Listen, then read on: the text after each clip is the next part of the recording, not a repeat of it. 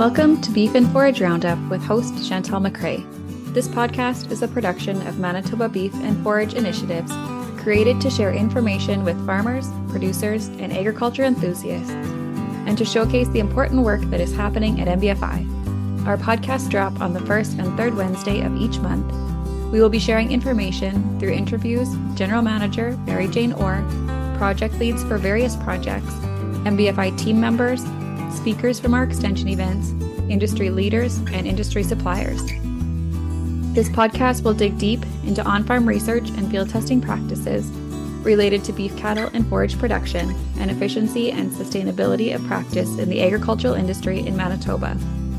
We will be sharing information on upcoming training and workshops, field and farm demonstration tours, education materials and events at MBFI, as well as producer profiles from around the province and information on their own trials, challenges, innovation, and results. We encourage you to browse our social media accounts and website for links to more information on projects, upcoming events, and important deadlines. Information on our social accounts and website can be found following the show and in the show notes. As always, we encourage you to email us if you have feedback, questions, or topic suggestions for the show at information at mbfi.ca.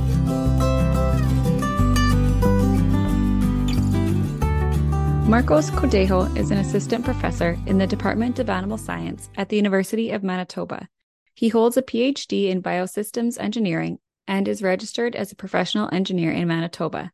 He has extensive expertise in agro-environmental modeling, statistical analysis of large data sets, spatial analysis using geographical information systems and remote sensing, and data set development.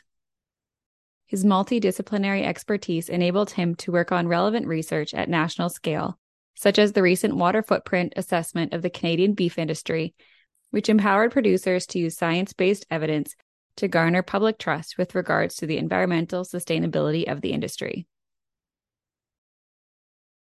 Welcome to the podcast today, Marcos. Thank you so much for taking time to join me. Thank you, Chantal, for having me.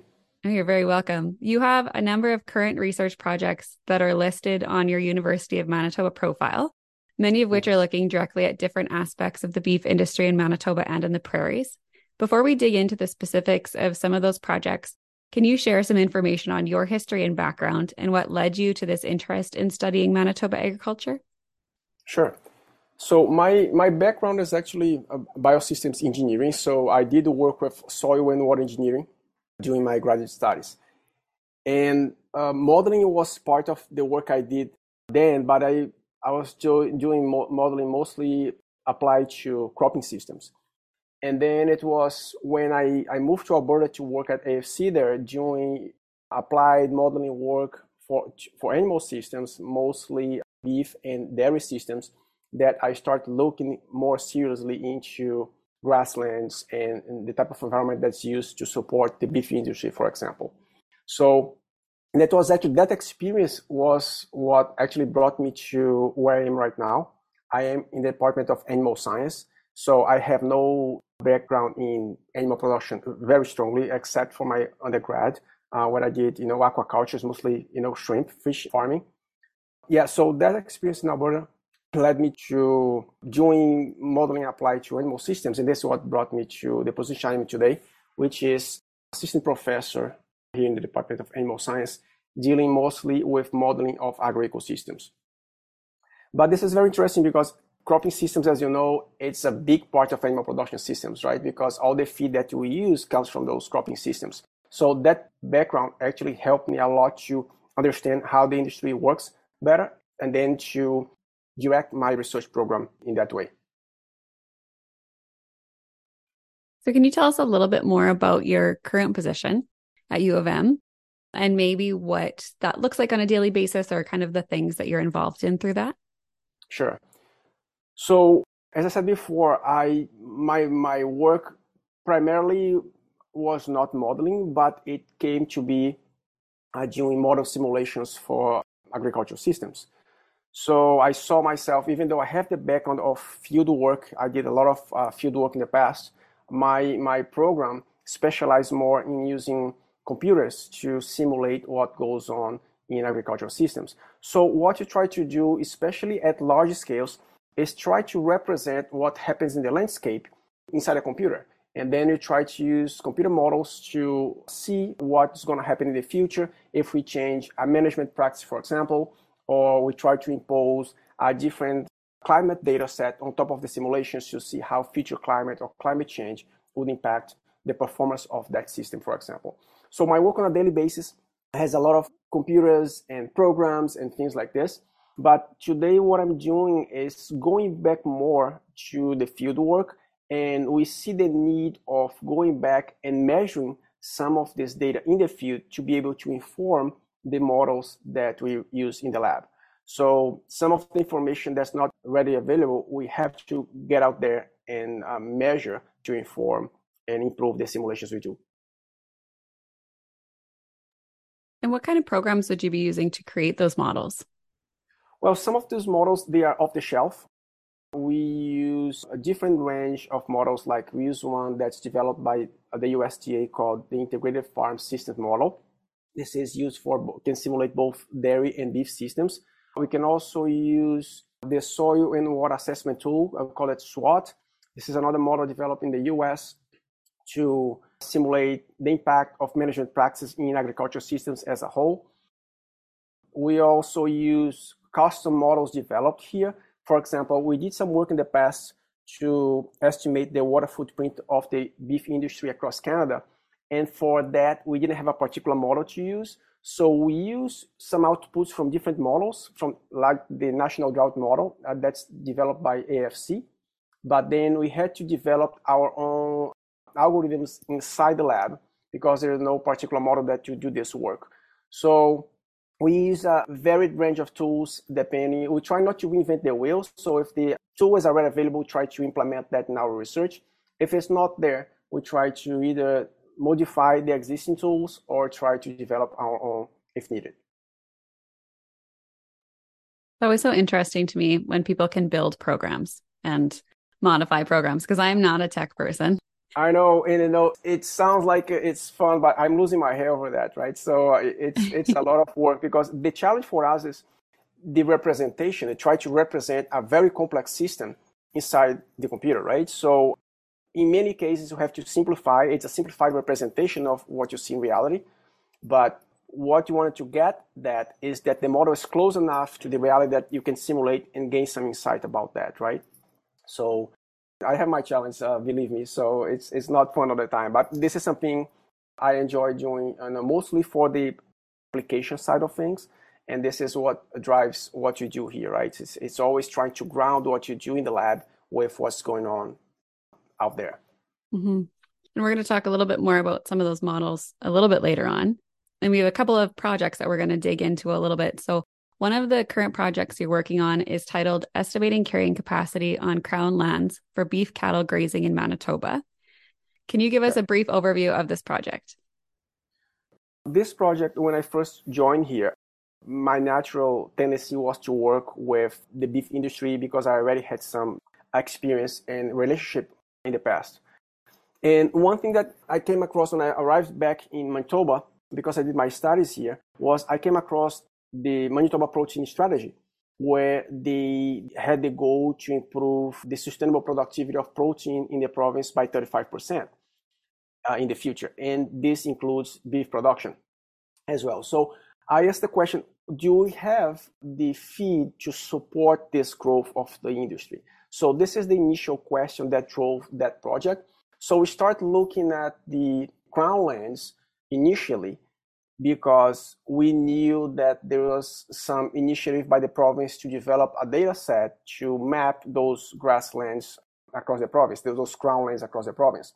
So I thought that that would be a great starting point, you know, to get the ball rolling in terms of that research. And the idea was, you know, we know the size of the industry here, and let's see if the production of those grasslands, of these grazing lands, can support any growth of, the, of this industry. And the answer for that, surprisingly, was that yes, based on the data sets, uh, I'd like to highlight this because a lot of the results we get depends on the data sets that we use, right? So if you have, you know, very, very accurate data sets, we get better results. If our data sets are not accurate, we have to take that with a grain of salt and then the same way with the results. But based on the data sets that we use, the results indicated that there is suggestion or evidence that the grasslands can support this growth of the beef industry moving forward. And this is this is the whole rationale behind behind the project. Do you know at this point how much growth you expect that the grasslands could handle? Yes. So what the number showed, and we used the classification done by the province. I can talk about this data set a little bit later. And one thing that's really important for this result was the productivity of, the, of those grasslands, right? So the carrying capacity of those grasslands. And we used data from the, the benchmark project that was done in the province.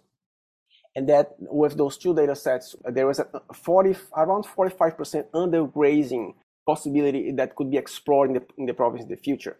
Because the stocking rates that we saw could be, in some instances, one point times higher than what they are right now, right? So, and the, the purpose of that article that you mentioned was that to put these results out there and to make it reach the, the producers, right? To see, and we've got some feedback, and that was this was a great, great uh, outcome of this project was getting that direct contact with producers and getting, getting their feedback.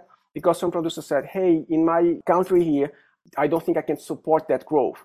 And I said, you know, even though we're showing one average number for the whole of the crownlands, the reality could be that some areas have a reduction, so they are overgrazed. There should be a slowing down of the grazing there, while some areas could have a little bit of intensification and increasing those stocking rates. But on overall, over the, all the crownlands, this would be around a 45% undergrazing rate that you could be explored for the growth of the industry.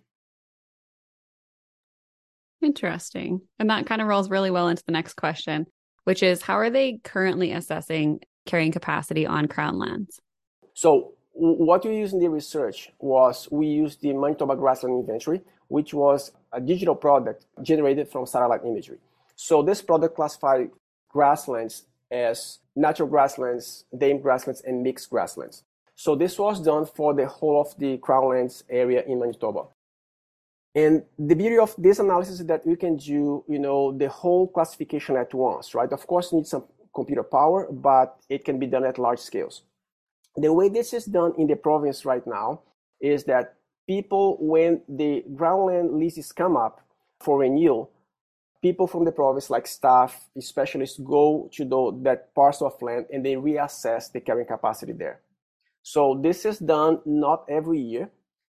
And for the most part, those leases can take up to 15 years to be renewed. So that particular parcel might not be assessed in, in 15 years, for example, right? I'm not saying that people don't go there back in 15 years, but that might take that long. So the estimate from the province is that only around 5% of the crownlands get assessed annually. So all of the whole of the crownlands, only 5% gets assessed. So that means that assessment is not very up to date. Sometimes there could be changes. And also that assessment doesn't look into ecological changes, climate change, for example, right? If you wait 15 years to assess, there could be large impacts on the productivity of that piece of land. For example, we've seen uh, a dry spell in the last few years that impact productivity. So those things cannot be captured if you take that long to go back. So the idea of this study was also to make it feasible to see if it would be possible to have this assessment done every year or in a much shorter timeline so that you can use technology to this assessment and to estimate what type of productivity is available for producers. So I found an article titled Cattle Country Manitoba's Agricultural Crown Grazing Lands Assessing Potential for Growing the Beef Industry, which was written by Peter Frole through the National Center for Livestock and Environment at the University of Manitoba. And I'll include the link to that in the show notes. But in this article, it was discussing that you're using these data sets to estimate the forage yield, carrying capacity, and stocking rates. So, can you share kind of what this means and how it is that you're looking at accomplishing this? Right. So, this article was uh, what I mentioned before that we took this research, there was a master's thesis out of that and then you're trying to boil it down to a language that would be accessible for producers in a media that they could have access to as well, right? So this article was produced by Manitoba beef producers, And this is one way that we use to reach out to producers. So we try to uh, show those results. And this is what gave, you know, uh, open the door for feedback and interaction with producers because some producers said, yeah, no, I don't believe my crownlands can produce that much or can support an increase in, in carrying capacity or stocking rates. And we acknowledge that, right? Even though the, the overall number was showing an increase in a potential increase in stocking rates, but this is not across the board. Some areas could have a reduction. But this has been a great way to get this research out there and to maybe get the conversation going in terms of uh, things are changing, right? For example, there could be policy changes, climate changes. There's also the whole carbon issue. Biodiversity has come up in the conversation. So it's important for producers to keep those things in mind. Uh, I think there is way more on producers' plate today than it was, you know, maybe 10, 15 years ago in terms of uh, environmental regulations, even consumer expectations in terms of how a beef is produced. So I think the goal for that article was to get this word out there and get the conversation going, get people thinking about these you know, upcoming changes and how we can address them. Our proposition here is to use technology to favor uh, producers and, and help them to manage their lands and take advantage of resources that are underutilized, if any right? If they are not aware of these resources, uh, how can you make them knowledgeable about what's out there, and how they can use this? So our goal with articles like that is to contribute to the conversation and actually to, to provide uh, tools and, and information that producers can use to act on operations. I'm not super familiar with the Crown lands, but is the way that the lease or the agreement with the crown lands is written right now that producers can put a certain number of animals on that land for a certain amount of time each year and that would be what their carrying capacity would be yes typically the carrying capacity is is defined i think on i'm not super familiar with the details of the leases but i think the carrying capacity is estimated upon the signing of the contract and then they can use that land based on that carrying capacity also, they cannot do any management in the land as well, so they cannot improve that productivity uh, of that parcel of land. So some producers might have crown lands, they might have also have private land. So in the management in that case could be completely different because they can use a more intense type of management in their land. But yeah, so the idea is also to inform the, the leasing process, hopefully, and the policy making in terms of uh, how how can this new information that's coming up that's based on technology could help to come up with a fair lease contract that producers can benefit from. And also the province has a good estimate of what's actually being produced in, in those those parcels. It's interesting because like you said earlier with the like the drought in the last few years, I'm thinking specifically, say in the Interlake region. I know even here where we saw the drought, but it wasn't nearly as bad as up there. The differences in our carrying capacity on our fields from say this year to whatever that was 2020 or 2021 when the drought was so bad. I'm just thinking like if their lease doesn't change and they're only assessing those lands every 15 years, yes. I can see why there's a big problem. And this is a very good point, right? Because for example, we use the product that's derived from satellite. If the satellite captures average conditions, right? And if you use average conditions of, for example, we use productivity data or yield data from the benchmark project. This is way above what you see in a drought year, for example, right? So are we capturing average years here to define the lease, or are you taking now into consideration those extreme events that we've had over the past few years? So I think this has to be taken into consideration as well. If you set the productivity too high, you might not reach that productivity every year. So you have to set it back a little bit less so that you can account for those variations. And then the producer still has conditions to manage that land is to support their, their herds uh, in those parcels. So this is a very good point. Can you tell me what MGI is and how it's being used in this project? MGI, I think I referred to it before, is the Manitoba Grassland Inventory. This is an inventory of crownlands specifically, where they classify the, those parcels into natural grasslands, mixed grasslands, and tame grasslands. Those parcels, the classification is actually at very high resolution for the scope of the project of, the of the data set. which it classified parcels in a 30 by 30 meter spatial resolution, which is quite high, right? If you think about a quarter section being half a mile by half a mile, have you know those 30 by 30 pixels inside. So we can it can classify quarter sections with a relatively uh, high degree of uh, accuracy. So with with that classification, we have a map of the grasslands, and then we still needed to do this project.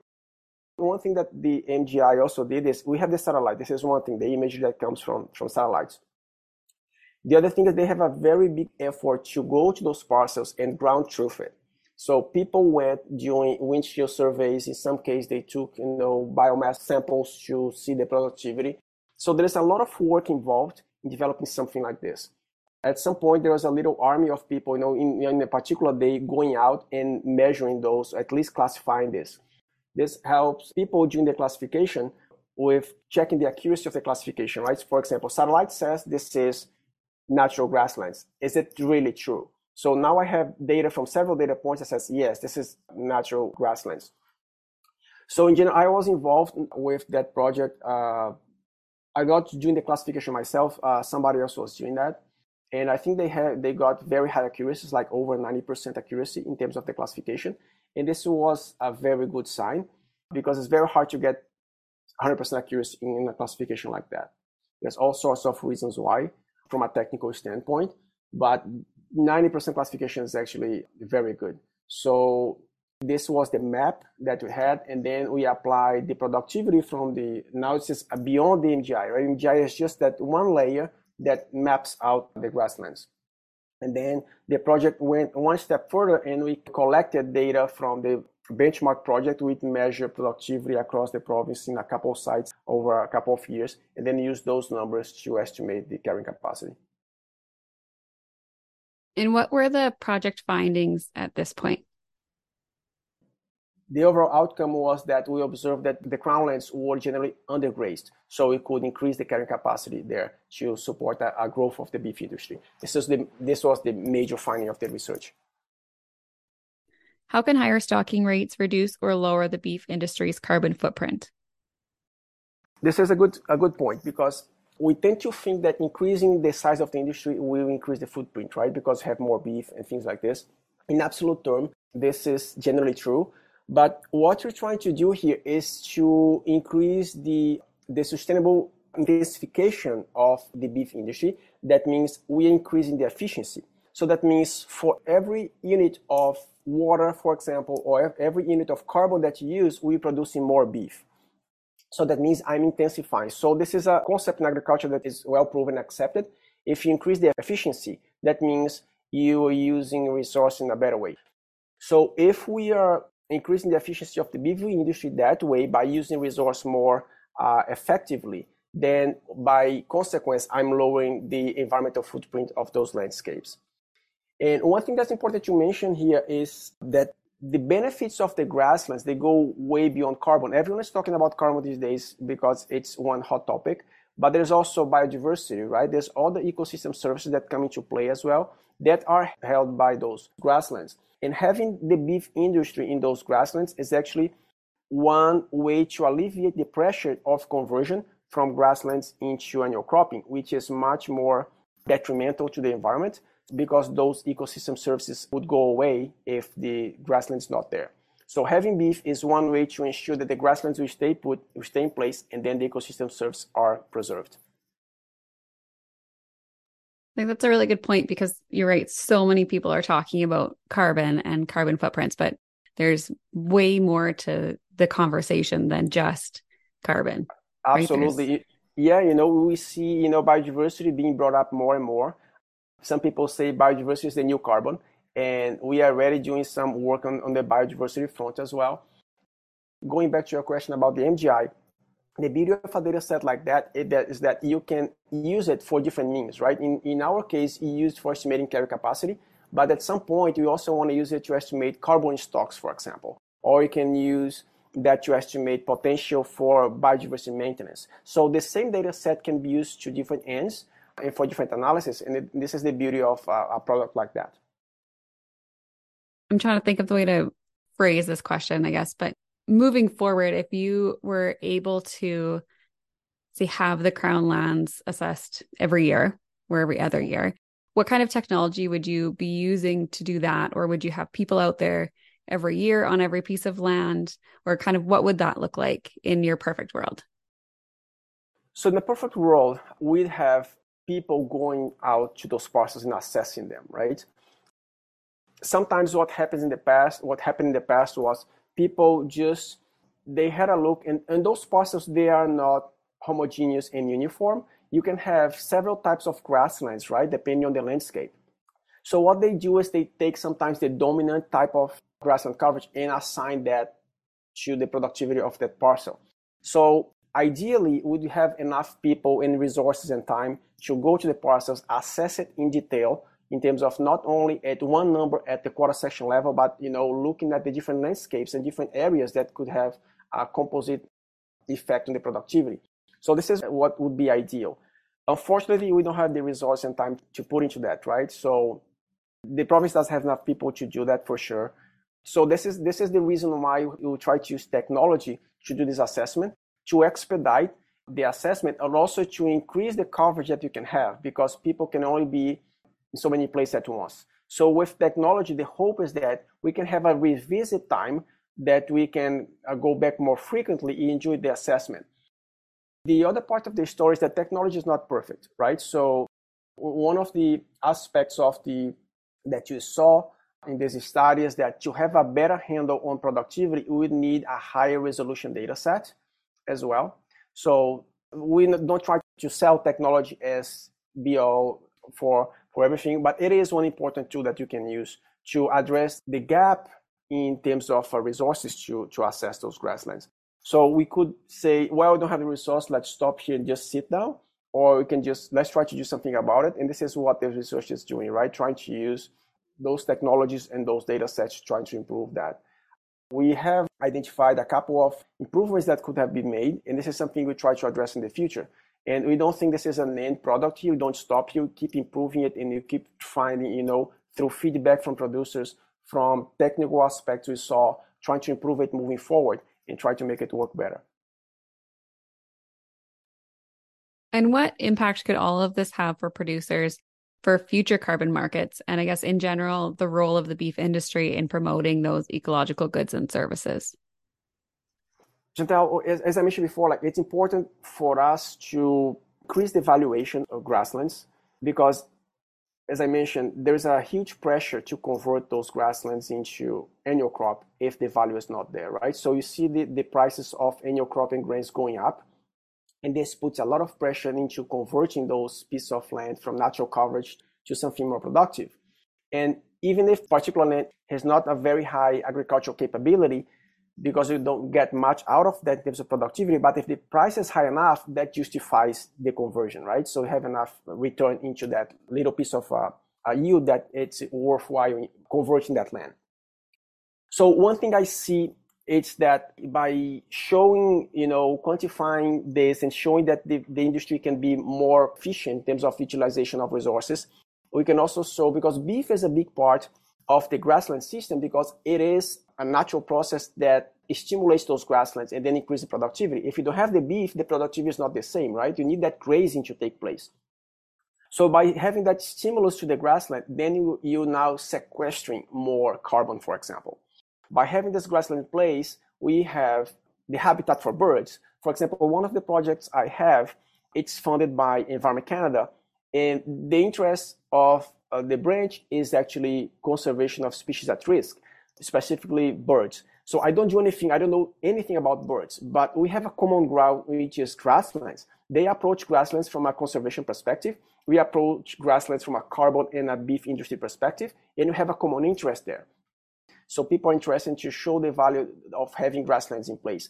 So from a producer's perspective, we hope to turn this research into good stories to tell, right? So you want producers to have that story to tell, hey, I'm part of the solution here, right? I'm helping to hold those grasslands in place, and those grasslands have huge impact on the ecosystem service that goes way beyond the boundaries of the grasslands, right? So we have air quality, we have nutrient water quality regulation, we have carbon, we have biodiversity, as you mentioned. So All those things are good stories to tell.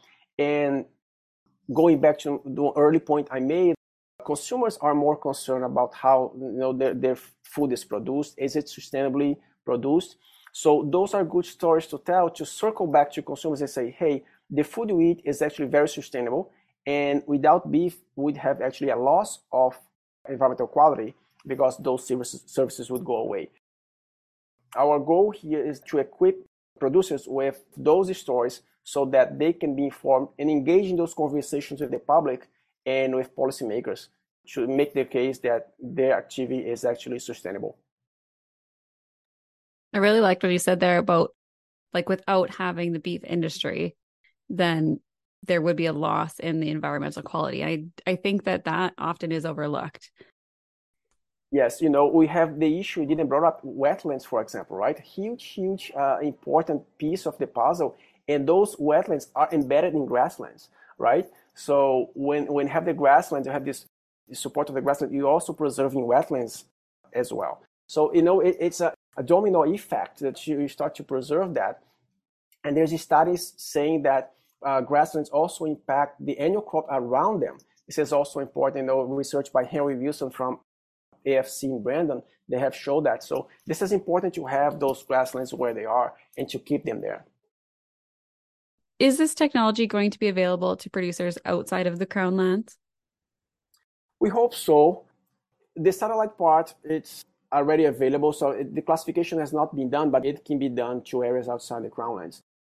Piece for the classification, as, as I said, going out in the field and the verification part, because you have to verify what's actually there if it's what the satellite's saying, right? The satellite will give you a number. It's just like a, a nice picture, and every little pixel has a number to it. So we have to say this number here is actually natural grassland. This little number here, which is a little bit different, it's a mixed grassland. So the hard part is going out to the field. This is what takes time and resources, going out there and making those measurements. But this is something we want to engage through commodity groups like uh, MBP, for example, or through other partners, we can try to expand that. Ideally, we'd have this map for other areas outside the Crown Lands.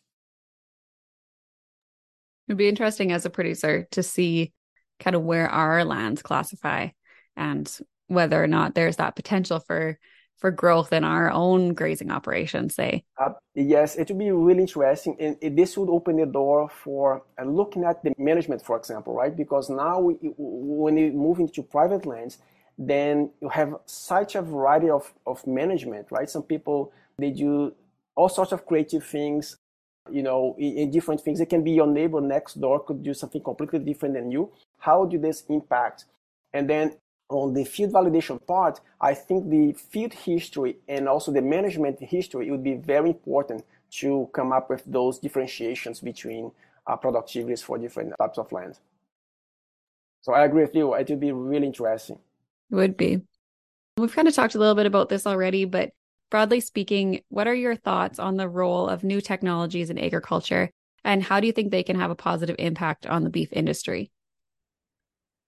I'm a bit biased, maybe, right? Because you talked about technology and I come with this background. But from what I've seen, I don't think there is a way back from using technology. I mean, in our lives, right? Technology just, you know, came from everywhere. And I think that I don't think there's a way around that. And we have to see technology is not perfect but friendly and something that can really help us to achieve our goals. Right? In this case, our goals is sustainability, both from a financial perspective and also environment. Because sometimes when we say sustainability, people think automatically about the environment. But you have to make those operations viable from a financial standpoint as well. They have to be sustainable financially to be able to support those landscapes. And this is why I mentioned valuation, because we, we cannot forget about the economic aspect of this whole idea. But technology is something that allows us to do this assessment at a much lower price point and also much faster and with less uh, human resources. So these are all good reasons to incorporate technology in what you do. And we had a couple meetings with producers from MBP, and producers are also interested in using technology, right? They say, how can I use technology in my operation to leverage what I have and to gain insights about what I do, right? what would be an easy way that technology can help me collect information that will help me make wiser decisions from an operation standpoint, but also to show that what I'm doing is right. So, you know, you see this interest from producers as well. I'm not saying it's widespread, but I think it's, it's, it's kind of getting some traction there and people realize the importance of technology.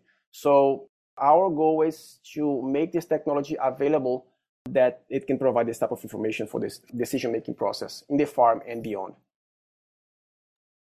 So, this is the third episode kind of in a row where we're talking a little bit about new technologies that are available in the ag field. And to me, it's, I guess, interesting would be the right word because, and I've mentioned this before in other episodes, but when you think about the technology that was available in agriculture 15 or 20 or 40 years ago, and then where it is today and where it's going, it just, it's mind blowing how far it's come and the advancements that are going to happen that are going to change the game for a lot of producers.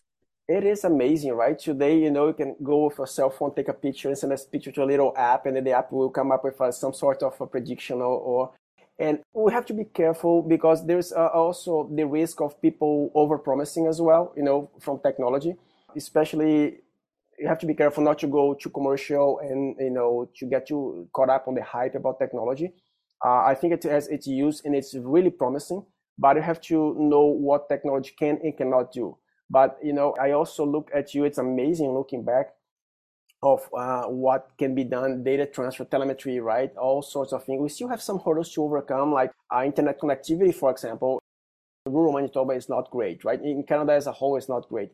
As soon as you move out of the urban areas, the quality of internet drops quite a bit. So this limits what you can do with technology. But you know, once you pass that, there's people working on that to improve that. But there's such a wide range of sensors and you know products that assess imagery or drone, for example, right? People using drones these days. Even, your cell phone, tractor mounted technology as well is also developing very fast. So I agree with you. There's a huge potential to use that. Kind of going back to something you had mentioned earlier with the data sets that you're using and modeling approaches, can you break down for listeners how models are used and how they can help address research questions in agriculture? Sure. So models they try to explain reality through mathematics, right? So what you do is we try to come up with an equation that represents that what happens in the field. For example, I have my my pasture land and if it rains this many inches this year, I know I can expect this much productivity for my, my grass, for example. So the models will capture that, right? So the models will now take the input as precipitation and they, they know the type of grass I have. And they do the calculations in the background. They say, okay, it rained this much. So by the end of this month, you have this much grass growth. What models do beautifully is they bring together a lot of those different equations and do all the calculations at once. Now I not only know how much the grass are growing, but I also know how much water they are using. I also know what's the uh, nutrient status, nitrogen and phosphorus status on the soil. I also know how much is being leached out out of the landscape in terms of uh, nitrogen and phosphorus, for example. So all those calculations are string together into inside the model, and then they give me the output or the results for all different sorts of variables. And then the models allow us to look at that. This is how we are able to see, for example, if I get this model working, let's say, for somebody else farm, and then I say, this is their farm. I know they have this many cattle uh, heads. I know they have this many fields with that kind of crop. I know they apply this much fertilizer. I know they do this in this operation, and I know they harvest on that day. So now I can impose the climate, and I know more or less I can make predictions about, for example, what's my yield for a section uh, over there. And the beauty about that is that once I do all this setting of this farm in the model, I now go back to that farmer's records and I say, is the model correct in terms of uh, yields, for example? They said, yeah, this is in the ballpark, right? The, the model is capturing what's going on in terms of trends for yield, in terms of trends for fertilizer use, for example, in terms of soil fertility. So, okay, I can say my model is more or less correct. It's never, never perfect, but it's close enough. So now what I can do is with this model as my baseline, I can now look at scenarios. What if it gets warmer in the future? So I can run a different climate data set through the model and say, what's my productivity is going to be? What's the impact of this warmer climate on my, my yields? For example, what's my, what's the impact of reduction in precipitation on my yields?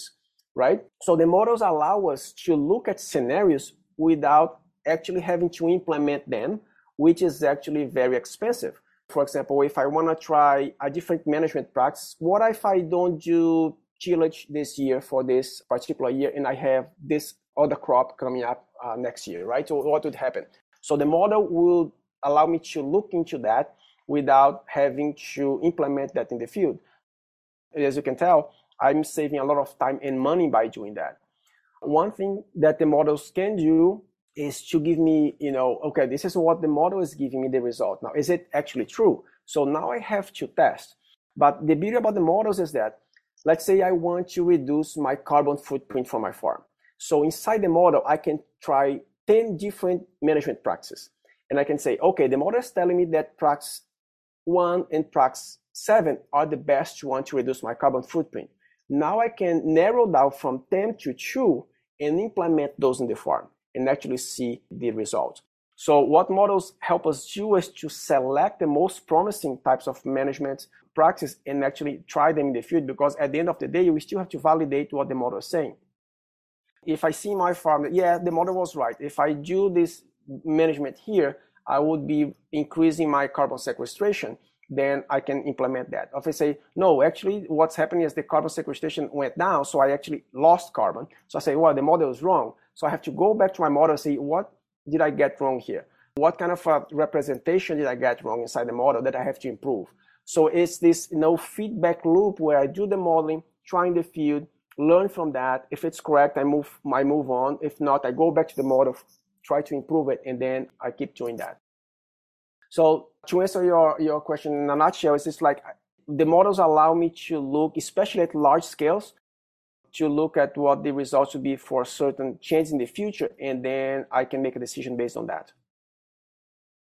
I That's hope pretty that amazing. Yeah, no, it did. So are you hoping that eventually those models might be available to producers as well? Yes, to some extent, some of these models are already. For example, we have the HOLOS model, which is developed by AFC in Lethbridge. And this model is actually in constant development. And they try to make it easy enough for producers to use. It's not super complex. You know, this model is always trying to implement some new management practice or some other crops. So we keep working with that group, trying to implement some of those new developments that science gives us into the model so that you can start to model that models cannot do everything. For example, some of the stuff that Brett might be doing might be too advanced for the model because it's too novel, right? It's not, there's not no science there. So what you do in this case is you probably go to your farm to measure some of what's going on in the field. And then you say, now I can develop that little equation that will go into my model. So this is the constant development of the tool. So cool. Another one of your current projects is titled Beef Production in the Canadian Prairies Prospects of Feed Availability Under Climate and Land Use Changes. Can you share what this project encompasses? Sure. So, this was the overarching umbrella of, of the idea when I discussed about the first project. We want to see okay, the beef industry is evolving, right? Not only the beef industry, like the agricultural industry as a whole, is facing threats moving forward in terms of uh, climate change, land use, pressure for land use conversion, loss of soil health, for example. So this particular project looked at the beef industry. You want to see, hey, what are the prospects for feed production in the future? Do you have any significant threat that may hinder the ability of the industry to sustain itself in the long term? So you want to make, make sure that the industry, if it's going to remain here, and we already discussed the importance of keeping the beef industry where it is, uh, but you have to make sure that industry has potential to to keep producing. The number one input that you cannot do without is feed for the animals. So then we approach that, right? So when I see is the feed production going to be sustained? And look at the two major threats would be climate and land use change there. The project we discussed before is part of that. We also did some research in Alberta to see if the different regions of the province would be self-sufficient. And what you found out there is that the industry is not, especially in dry years. The industry typically relies on inputs from other regions of the province, sometimes from, from Saskatchewan, sometimes even from the US, to supply the feed demand for the cattle herds that are there. As you know, Alberta has a higher density of cattle, so this, this explains why you need that input. But this kind of picture, this is what, because we quantified what's the shortage, right? So are we 20% below what you need? Are we 30% below? So how are we going to bridge that gap? This is the whole idea about this project. Did you come up with a number of where the percentage of the gap is of how low they are in the feed that's necessary? it varies by year, right? Sometimes you have gaps of, uh, you know, for example, in 2001, they have a very dry year in Alberta. So the gaps were, you know, very large, higher than 50%. This is where, you know, the goal for this is, and the, the gap was not uniform across the province. So the, the gap was much higher in the south, where the higher density of cattle is, as opposed to the central and north areas. So the gap takes into account this geographical spatial component, right? And the goal with that is to help the, the industry to plan, right? So, for example, if the droughts in Manitoba are becoming more often, where is this feed coming from? How can we uh, supply that demand? And you know, people came up with very creative ways to address the feed shortage. As you said, in the region, they didn't have much of a problem, but in Interlake they had. So we had sometimes people moving their cattle around and they're grazing on stables, grazing on agricultural fields, things like that. So we try to come up with those plans and solutions, and this might lead to new partnerships that before were not existent. So, you know, by knowing the threat, we try to find a solution for those. So this is the whole idea about this. Get the conversation going, showing this is what the models are doing, um, saying is going to happen in the future, and how can you address this this this threat. That'd be super useful in your planning like you said, for your potential outcomes of what the next couple of years are going to look like, depending on your climate and depending on kind of what happens as you go through the year. That I can yes. see that being very, very beneficial for producers. Yes, yes, exactly. So this is the whole idea about this, right? One thing that you know is really knowingly hard to predict is the extreme events. This is what you have seen, you know, very dry and very wet, very wet years, you know, um, back to back. So this is still hard even for models to predict for climate models to incorporate. But as you said, if you can plan for that, you know it's becoming more prevalent or occurring more frequently, then we can plan for that in a better way and start to establish those partnerships. And the final project that I wanted to discuss with you today is looking at nutrient export in Canada. Can you share a little bit about this project and why nutrient export is a concern? Okay, this is another piece of those ecosystem services that you talk about, right? So grasslands are a very important piece on the nutrient cycling. And people typically, uh, you know, scrutinize the beef industry for nutrient excretion in terms of pasture. So there is the manure being deposited in the pasture. So they say those nutrients make their way into waterways or water bodies. People tend to criticize. So the question for this project was, well, you have other sources of nutrients in the landscape, right? So you, you know cattle is there, so it's grazing, it's releasing manure. But we also have the soil itself, which is a source of nutrients, and you have the vegetation, which in the prairies here is a very important source. Because we have the, the freezing cycles, and then those freezing and thawing cycles, what they do is they break up the tissue of the vegetation and they facilitate the release of nutrients. So the nutrients might not only come from manure, especially because manure sometimes the, the nutrient is locked in, right, in organic format, so it doesn't go away right away. So the idea for this is to see, hey, let's let's see the relative contribution of those different pools. We have the soil, we have the vegetation, we have the cattle, let's call it the cattle, right? The manure. What's the relative contribution from each of those to the export of nutrients? And this project is actually, I just uh, had a meeting last week with people working this project, and we have some some preliminary numbers. And what I can tell you at this point is that manure is not the primary sources for some of those nutrients, right? Vegetation is in some cases. This again is going to be important information for producers to share to say, so those concepts that you have, you know, beef in the landscape is contributing to eutrophication. Well, if you remove beef, naturally this eutrophication will also take place because the vegetation is still there.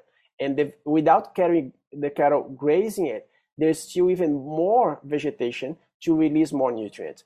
So those stories are important to be told because they help us from a science perspective to manage those landscapes because we know producers want to do the right thing, right? So if, if you give them the information, we can come up with solutions for that. How can you minimize that? So by knowing where to focus in terms of what's the lowest hanging fruit, what's my bank for the buck here? What can I do with a little bit of management that can get a, a huge gain in terms of reducing exports? So if you know where those exports are coming from, then I can have a target management to handle that, that piece of the puzzle. And this is where uh, we hope this research will inform producers and science moving forward. And do you have kind of a list of your, I don't know, top five ways that producers can impact their surface runoff and say maybe reduce that on their operation? Right, runoff is, you know, this is the classical things, right? We know that, you know, uh, vegetation in good health, soil in good health, they will promote infiltration, right? So by promoting infiltration, we have already less, less runoff. To start with, perennial forages are much better than annual crops because they have a deeper root system. They promote soil structure, so this allows the water to infiltrate. They also keep evapotranspiring, like they keep you know losing water or having a high ET longer than annual crops. So what this does, this uses up the soil moisture and then opens up space for the water in the spring to infiltrate. So I already know this. But if you look only at the management from uh, forages and grasslands, I think it's trying to have a healthy vegetation. I try not to overgraze, try not to have a very high stocking density to compact that soil because you know soil compaction, poor vegetation health, this all contributes to higher runoff. They don't trap enough snow as well. This all goes back to the to the hydrology. Now we have to say this keeping in mind that different soil types will also be very influential. So if you have a you know a sandy soil compared to a heavy clay soil or a loam soil, this is going to be very different, and the management might be different for those landscapes. We have to be careful not to generalize across the board because there is particular conditions on the farm that will influence that runoff as well. And is agriculture the only source of water quality concerns in Canada? No, no, it's not. So agriculture in general, it's called a non-point source, right? That's mean, that means the source of the nutrients is, is very diffuse. It comes from a very large area. This contrasts with a point source solution, which could be water treatment plants, for example, right? Uh, waste treatment plants. Those are with point sources where they release a large amount of nutrient at once. Agriculture in general, it's very diffuse, it's very large. But one main problem, especially here for Manitoba, is annual agriculture, right? Because of fertilizer use. This is, you know, this has been shown here, for, especially for the Red River Valley. When you have the floods, those waters cover the landscape and they pick up that phosphorus and then they take it back to the river that goes into the lake. This is one source that we have acknowledged that's there, but it's not this single source if you consider other uh, the point source of pollution as well. So it is one thing. I remember talking to some profs and they say there's always the possibility of pointing fingers, but I think it's important for us to realize what we can do, right, in, on our end to improve that. And I think agriculture is doing an important job. Agriculture is aware of those problems and is trying to address them. You know, we have the on the fertilizer front, we have the 4R framework, right? The right rate, placement, timing.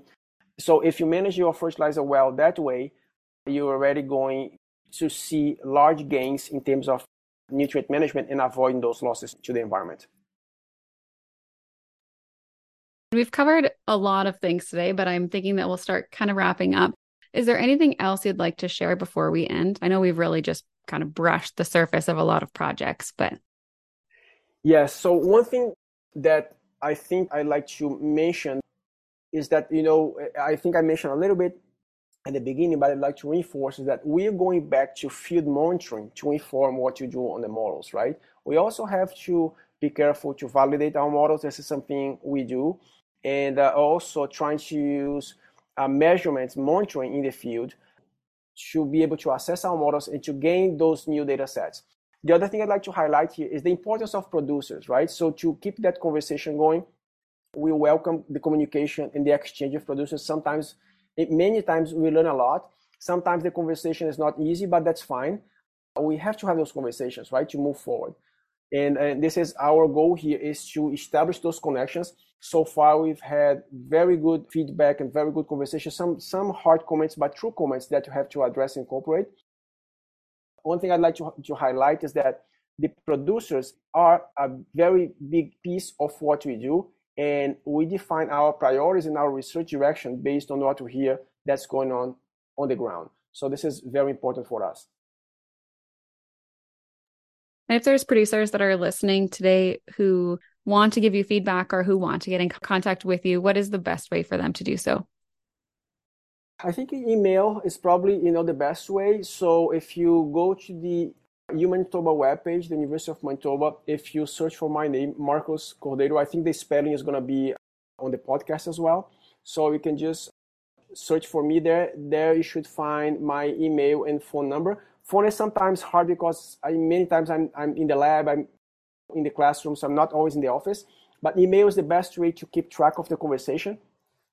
So it's my first Marcos.cordeiro, my last name, at umanitoba.ca but you can find my email at the university's website. Perfect. And I will make sure that it's also in the show notes. So if there's listeners who are looking for it, they can go there. Sure, Chantal, that would be great. Well, thank you so much for taking your time today to meet with me and to be on the podcast. And I'm sure that these are conversations we're going to continue to have. And I would welcome the opportunity to have a chance to talk to you again in the future if that's possible. Sure, Chantal. I appreciate the opportunity and I appreciate the chat. I always, you know, cherish those those moments of talking about agriculture and thinking about it, right? Not only stating what the results are. I like those conversations because not a data dumping event. It's more like a two-way conversation that I learn from you and you can exchange some information. This is really great. So I appreciate the opportunity and I look forward to meeting you again in the future. Wonderful. Thank you so much.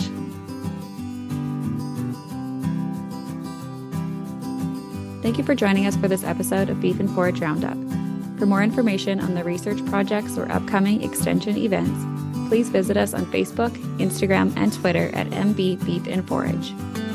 For full project reports and more information about MBFI, please visit our website, mbfi.ca. If you have feedback on the show, questions about content, are interested in becoming a project partner or contributor, or want to submit a proposal for a research project topic, please email information at mbfi.ca. If you enjoyed this episode, please rate, review, and subscribe to ensure you don't miss an upcoming episode.